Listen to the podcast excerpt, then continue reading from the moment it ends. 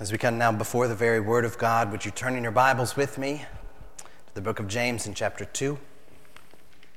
If this sounds familiar, this is exactly where we were last week.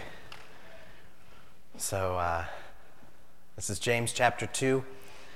Before we read, however, would you please, please pray with me?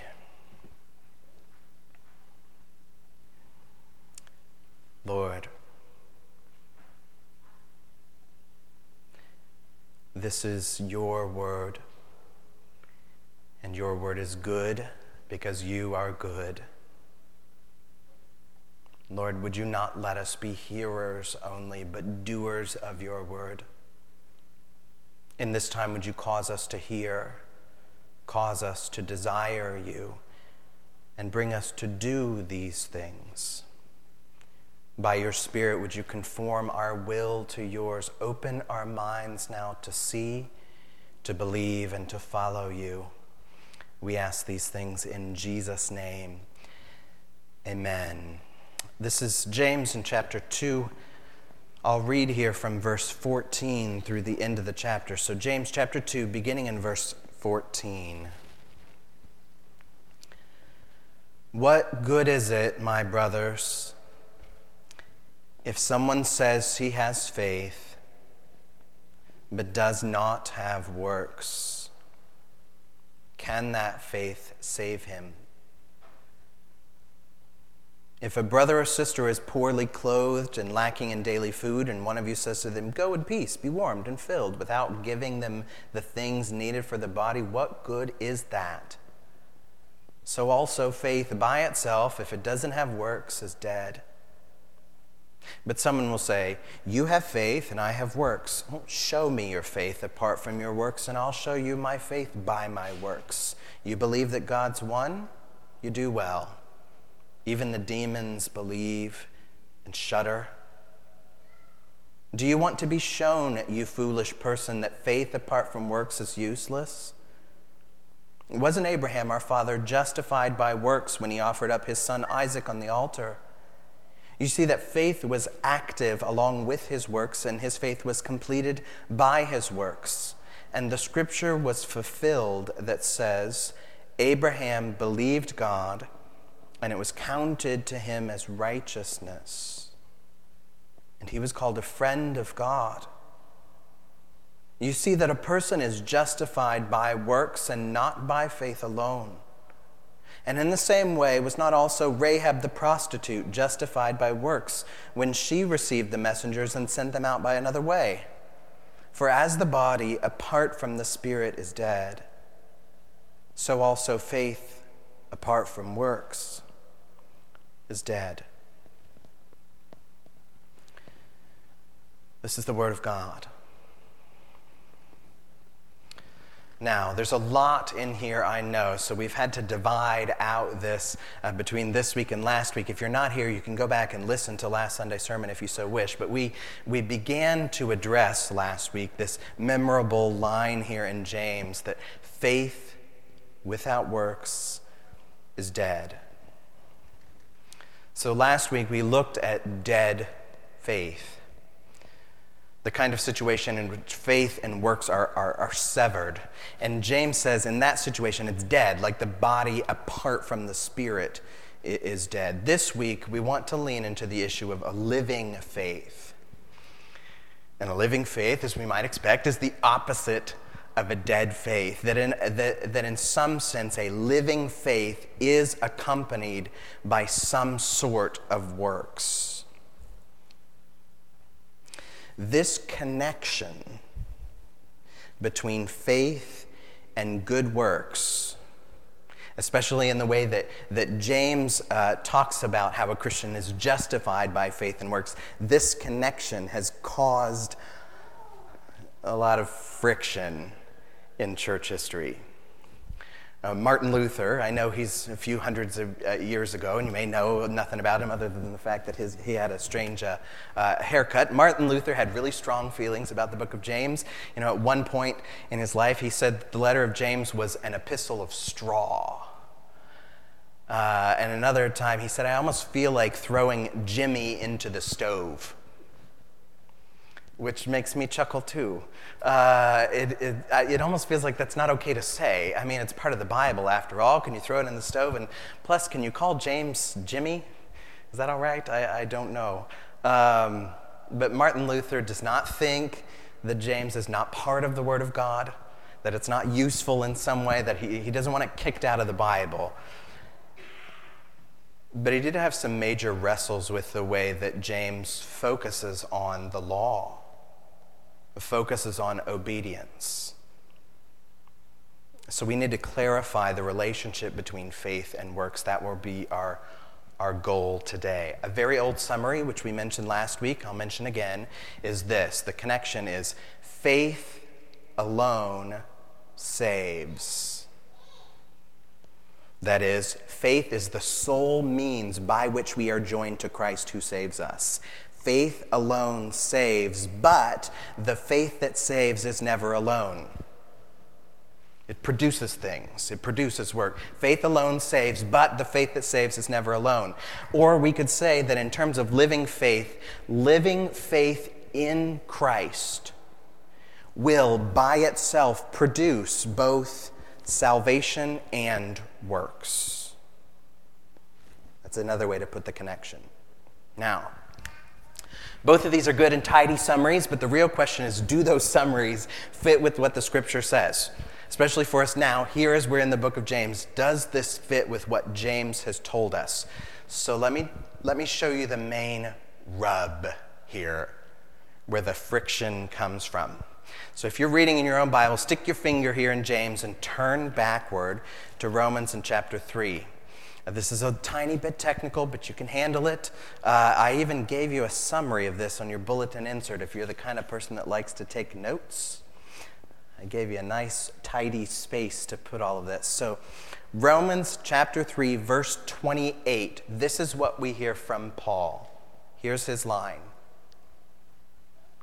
For we hold that one is justified by faith apart from works of the law. One is justified by faith apart from works of the law. That's what Paul has told us in Romans. Now, if we flip back to James here in chapter 2, verse 24, James says, You see a person's justified by works and not faith alone. So Paul says we're justified by faith apart from works. James says we're justified by works, and not by faith alone. Both are talking about this justification, that we're justified. That's a technical term, which we'll get to in a moment, that usually talks about the way in which we're saved by Jesus. But according to Paul, we're justified by faith apart from works, and James, we're justified by works with faith. So, so which is it? Is it faith and works? Is it faith by itself? Who's right here? Is it James or Paul? And, and more importantly, is Scripture contradicting itself? You know, it, was this a sort of oopsie in the Bible? That maybe Paul and James should have gotten together and compared notes and gotten on the same page? You know, are they really saying opposite things? Is this a moment of Bible schizophrenia? You multiple personalities showing up where there ought to be one thing? No. That's not what's happening here. There is not a contradiction in God's word. There's not a conflict between James and Paul. There's not even a correction where one says one thing at a certain time and later someone comes and overrules that for a later time. What's happening here is that James and Paul are not even having the same conversation.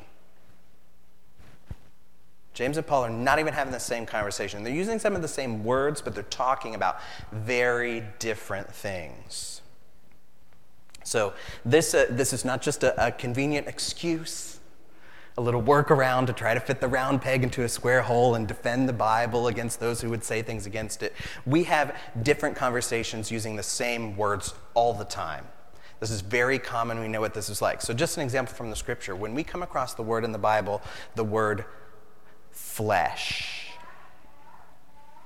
You know that word's not some people's favorite word, just the sound of it sounds like, you know, moist, not favorite word, flesh. It sounds kind of squishy. Flesh can mean various things in the Bible. Sometimes flesh, that word is talking about our skin, our bodies, our corporal selves. Sometimes, though, the word flesh is a reference to not our skin, but our, our sin the corruption of our nature, the desires in us that are contrary to God. So, one flesh is good, skin is good, the other flesh is bad. And we need to know which conversation we're in when we read that word so that we understand it right. So, when we hear Peter say, for example, that Christ suffered in his flesh, he means Christ suffered in his skin that his body died, that when he, when he was crucified, beaten and pierced with nails, that it hurt. It was painful. He is not saying that Christ suffered in his flesh, you know, in his sin nature that Christ was somehow wrestling with his own sin. Jesus was without sin. He does not have a flesh sin nature like we do. It would totally change all that we know of Jesus if that were the case. And we would misinterpret the conversation we are having if we think of it that way. So here's the issue here with James and Paul. The two of them are having different conversations, but using this same word, justified. So, uh, we need to talk about then what justified actually means or what it can mean. The Greek word for justification, I know you were hoping on, on the morning after you lost an hour of sleep to talk about Greek words, right? Uh, but, but here we are. I didn't pick the text, it's here. The Greek word for justification can mean a couple of things in the scripture. And if you're the kind of person that scribbles on your paper, here's another one. Usually, justification means to declare righteous. To declare righteous, that is, to count as righteous. This is something that God does at a single point in the life of a person who puts faith in Jesus. That is, when we have a living faith in Jesus, we are justified or, in the kind of cheesy way to put it, it's just as if I'd never sinned. That I am seen as righteous in the sight of God, that he, he does not have wrath for my sin because Christ has now counted me righteous. That's what we said in our confession of faith, whether you knew it or not. Uh, part of it is God pardons our sin and looks on us and accepts us as if we were righteous. And later, we receive and rest on Christ and his righteousness by faith. This is the most common meaning of the word in the scripture that it's a declaration of righteousness, but it can also mean something else. It can also mean to display or to show as righteous. Not declare, but to display it. So here's an example in 1 Timothy chapter 3 verse 16 we hear this said about Jesus. Jesus was manifested in the flesh and vindicated or justified Greek word justified by the spirit. So the question then is what way is Christ justified I mean, Jesus is not declared or counted as righteous. We, he doesn't need that. Jesus already is righteous. No one needs to declare, pronounce him as righteous. No, his righteousness is displayed. He is shown as righteous. This is the second meaning of the word justified, and that's usually how we use the word in English outside of the Bible. So if you, you order something online, and, and, and uh, the package gets to you, two day delivery, and, and it, it arrives on your doorstep, and you open it up, and what's inside is broken. You write a letter back to the people, you take a little picture, you send it back, and you say, See, this is broken. I think a refund is justified. That is, I think a refund is fitting. You're not counting the refund as righteous, you're, you're showing that it would be right to give a refund. That's what we usually mean by justification. These are the technical ways to think about it. One's to declare, one is to display. But if it helps you wrap your mind around it, it certainly does to me. Let's look at the, the, the situation in a courtroom. So there's a sort of justification that can happen by the, the hand or, or the act of a judge. That a judge has the authority and the right to bang the gavel and to declare righteous to just pronounce the sentence. In one single moment, you are declared righteous. The second form is, is done by way of testimony. Not by a judge, by testimony. So maybe people come in and bear witness to certain things, or they bring in evidence to show it. And these can be repeated over and over to show the, it's a display of righteousness. Look, Here's the righteousness. Or one final way I'll do it. Another way to say this distinction between the two, which is done by an old guy, William Tyndale, if you know his name from Luther's period. He's a, a Bible guy. The first is that we're justified in the sight of God. The second one is that we're justified in the sight of the world. There's, there's another way to put the difference. All right. A lot of technical pieces here. All right. I'm hammering home this difference, I think, I hope, uh, to see that these are both good. Both of these forms of justification are both good. They're both important. They just do different things. Now, let's plug this back into James and Paul. The way that Paul uses this word is that we are justified in the first sense. We're declared righteous and that comes only by faith, faith alone, no works whatsoever. That is, when we are united with Christ, we are accepted as righteous before God, fully, without spot and without sin, counted and declared as righteous. That's what Paul means. James, however, uses this description in a different way.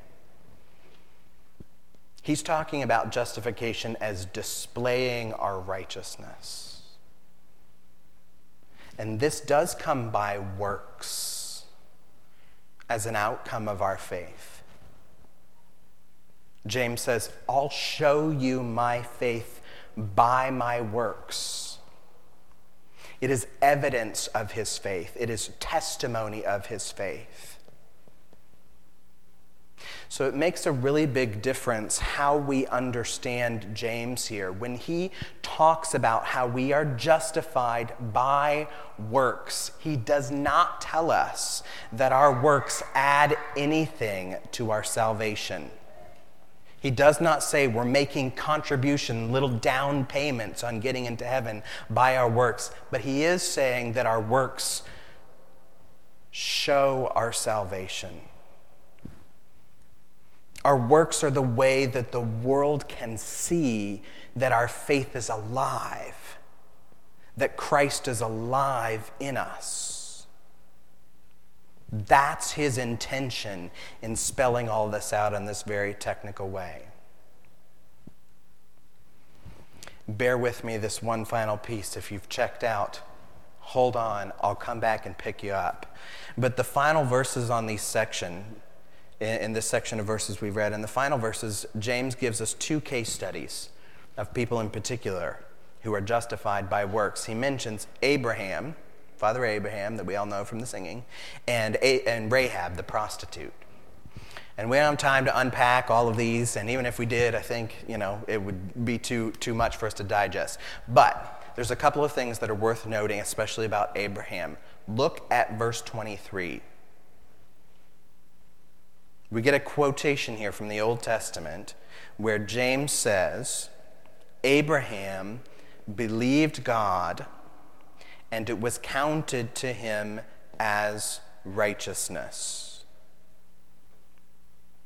Abraham believed God, and it was counted to him as righteousness. In that verse, there's no mention, notice, of any of Abraham's works, good, bad, or otherwise. No mention at all. There's just his belief, just his his faith.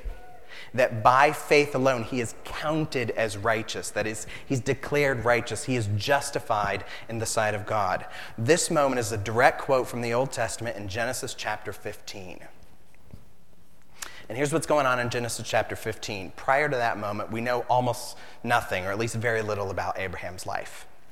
Prior to Genesis 15, there's actually very little history before that at all. It's Genesis, after all. But before that, we see Abraham kind of wandering around and shepherding things. He's doing his regular work. So, all of this, this moment is before Abraham became Father Abraham, who had many sons, and many sons had Father Abraham. This is the moment before he even has one son, the, the promised son, Isaac. And so, all that we have seen at the moment of Genesis chapter 15 is that God, Yahweh, the Lord, makes a covenant, a promise with Abraham. We don't know why, why he chose Abraham. There's no reason giving, given because Abraham was so great. He just, God makes a promise with him, and Abraham hears and believes. He puts faith in God, and that is counted to him as righteousness. Paul makes a very long argument, by the way, about this in Romans chapter 4, if you're interested in reading, reading more about this. Now, that said, James agrees with this, Abraham is counted righteous in this moment, but that's not the point James is getting after. James tells us in verse 21 that Abraham, our father, was justified by works when he offered up his son Isaac on the altar. So here's what's going on. In Genesis chapter 15, we hear that Abraham believed and it was counted as righteousness. It's faith alone, and he's counted as righteous before God. And then in Genesis chapter 22, that's when we see the scene about the son, Isaac, being offered. So this is seven chapters later, decades later in the time span. We now see that Abraham has had a son, the son of the promise. He's about to become Father Abraham, and the Lord asks Abraham to sacrifice that promised son, to put him on the altar and kill him. And Abraham does. At least he's willing to. He puts his son on the altar and is, is stopped at the very last moment. Abraham's offering of his son was proof of his faith. It was a testing of his faith. And in that sense, he is justified now in this moment in the second sense. It is evidence it is works that evidence his faith, that show the genuineness of his faith. Or, as James puts it, faith was completed now by his works. Or that in some sense they're fulfilled, that faith has now done what it was designed to do, that it, that it bears fruit in the work of obedience. His point in telling us all of this is to call us to the same sort of obedience, the same sort of works that are a result of our faith.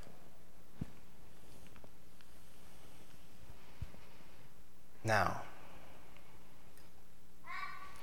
here is at least part of why the letter of James was so upsetting to Luther. Part of the reason why he wanted to throw Jimmy in the stove because Scripture teaches consistently, both in James and in the rest of the Bible, that our good work is fruit, not root of salvation. Did you get that? If you fell asleep, come back so I could say it again. Our good work is fruit, not the root of our salvation. That it is the, the it is the product, it is the outcome and not the cause of God's grace.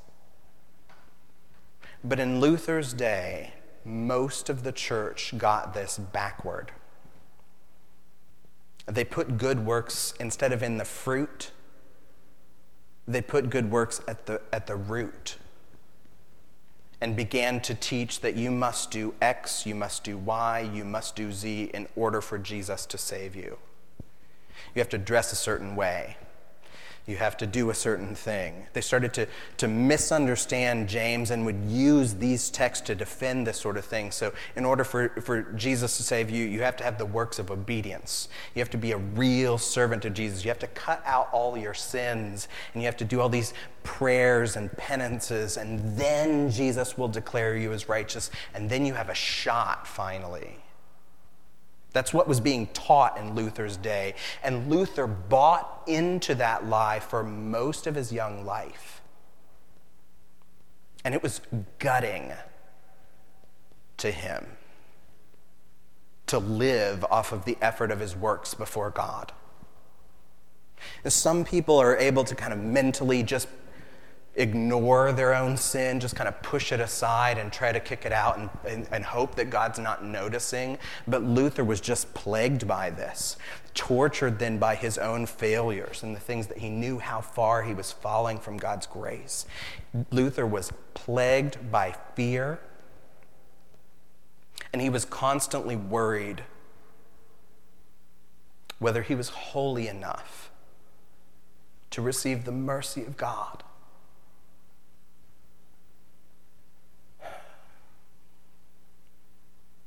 Luther was constantly trying to justify himself and to give any sort of evidence in his life that could prove his righteousness before God, and he could never seem to do it.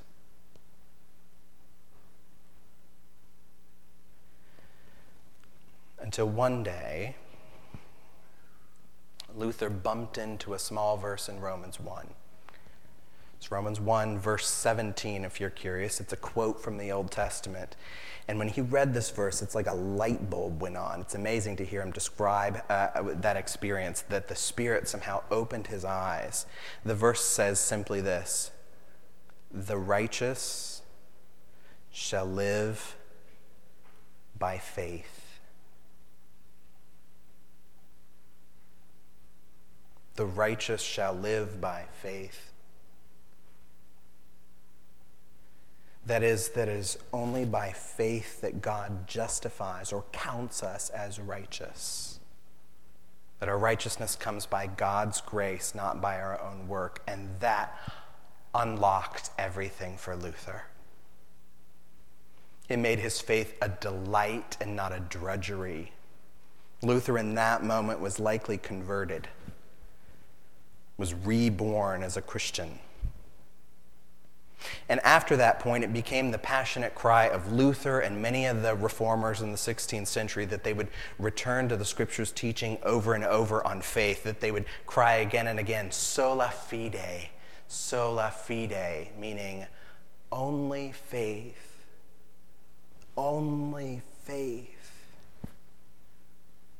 And that cry, the Spirit used as a spark to ignite a revolution throughout Europe that people came to see Christ and Christianity as a whole not as a bunch of bad news, a list of works and checklists to try to get you to God, but that Christ and the gospel is good news of how God has met us by his own work. And our response is only faith.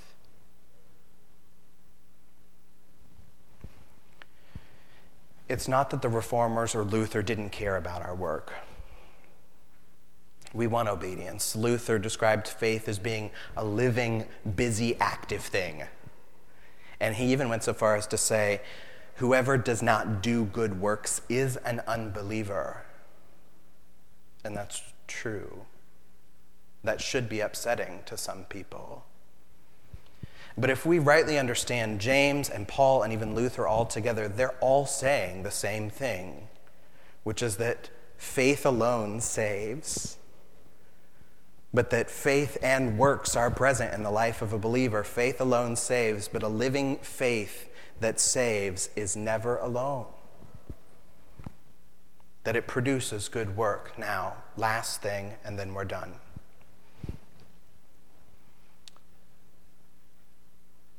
Where does this take us?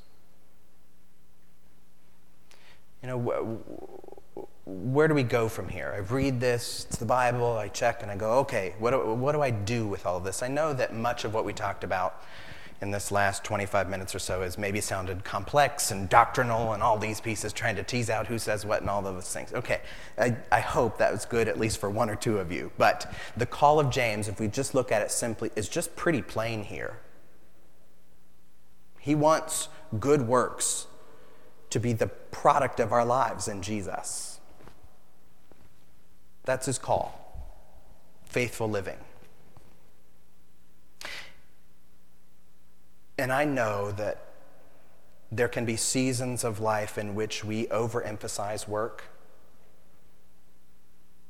There can be seasons in which we underemphasize work some in which we focus too much on the work, some in which we focus too little on our obedience to God. And so I don't know where you are at this point in your life.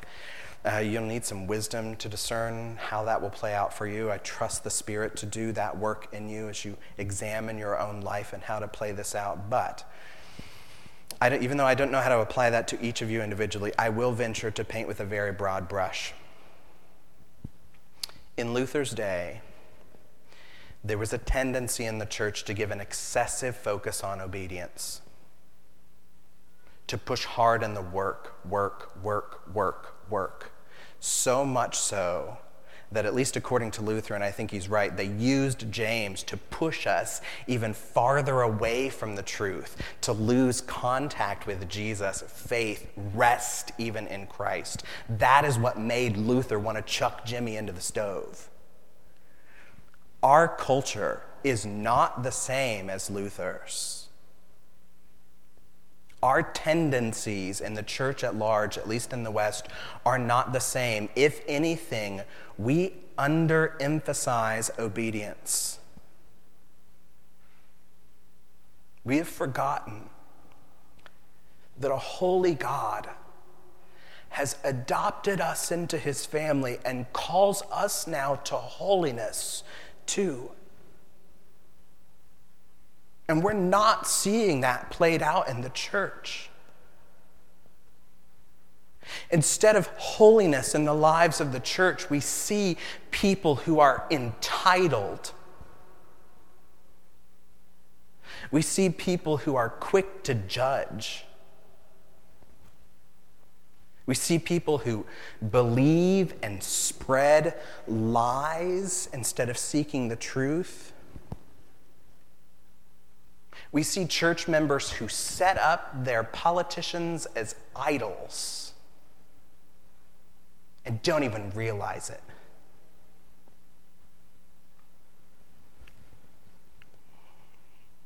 On the whole, the church has just started to look like a big bunch of complainers.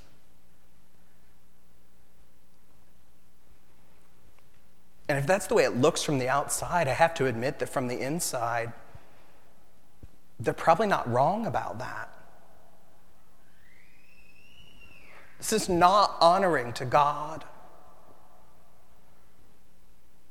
And if that's the case, we need God's grace, yes. We trust in Christ, but we also are in need of profound repentance. rather than throw Jimmy into the stove because he's pushing us farther away from Jesus, we need good old Jimmy to draw us back to Jesus. It's probably better to lay James these words of James that faith without deeds is dead right in the middle of our kitchen table so that the Spirit can speak to us and will listen. We want our faith in Jesus to be alive. So while we've been declared righteous by God, we now want to display his righteousness to the world who watches us. Would you pray with me?